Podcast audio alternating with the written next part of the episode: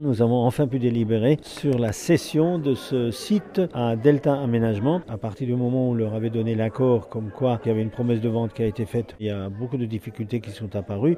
Il fallait refaire de nouvelles études. En fonction du projet, il fallait euh, dépolluer certains endroits du site, puisqu'il y avait quand même une industrie euh, sur le site celluloïde. Et puis ensuite, il y a aussi les fouilles archéologiques qui ont été euh, imposées par la DRAC, là aussi en fonction du projet et en fonction des immeubles qui vont être construits. Donc ça, ça a pris du temps, ça a coûté de l'argent. Ce soir, on a délibéré sur notamment le montant de la vente, parce que je rappelle, en grosso modo, on l'avait racheté à à peu près 2 millions et demi et on le vendra à un peu plus de 3 millions, parce que bon, nous avons aussi des frais, puisqu'il y a des frais de portage, notamment par l'EPF, qui est un organisme qui a porté financièrement le terrain et la friche, puisqu'on leur avait vendu. Donc ces frais de portage eh s'ajoutent. Pour euh, la dépollution, l'acquéreur va être obligé d'engager plus d'argent. Ils sont aussi obligés d'engager plus d'argent pour les fouilles euh, archéologiques. Et tout ça fait que, eh ben, ma foi, on a, comme on dit, coupé la part en deux. La ville prendra la moitié à charge et l'aménageur aussi. Donc, enfin, on a trouvé des accords. La vente va être euh, faite encore au courant de l'été. Et j'ose espérer que d'ici la fin de l'année, toutes ces ruines, ces bâtiments vont être démolis pour que l'aménageur pourra commencer son projet.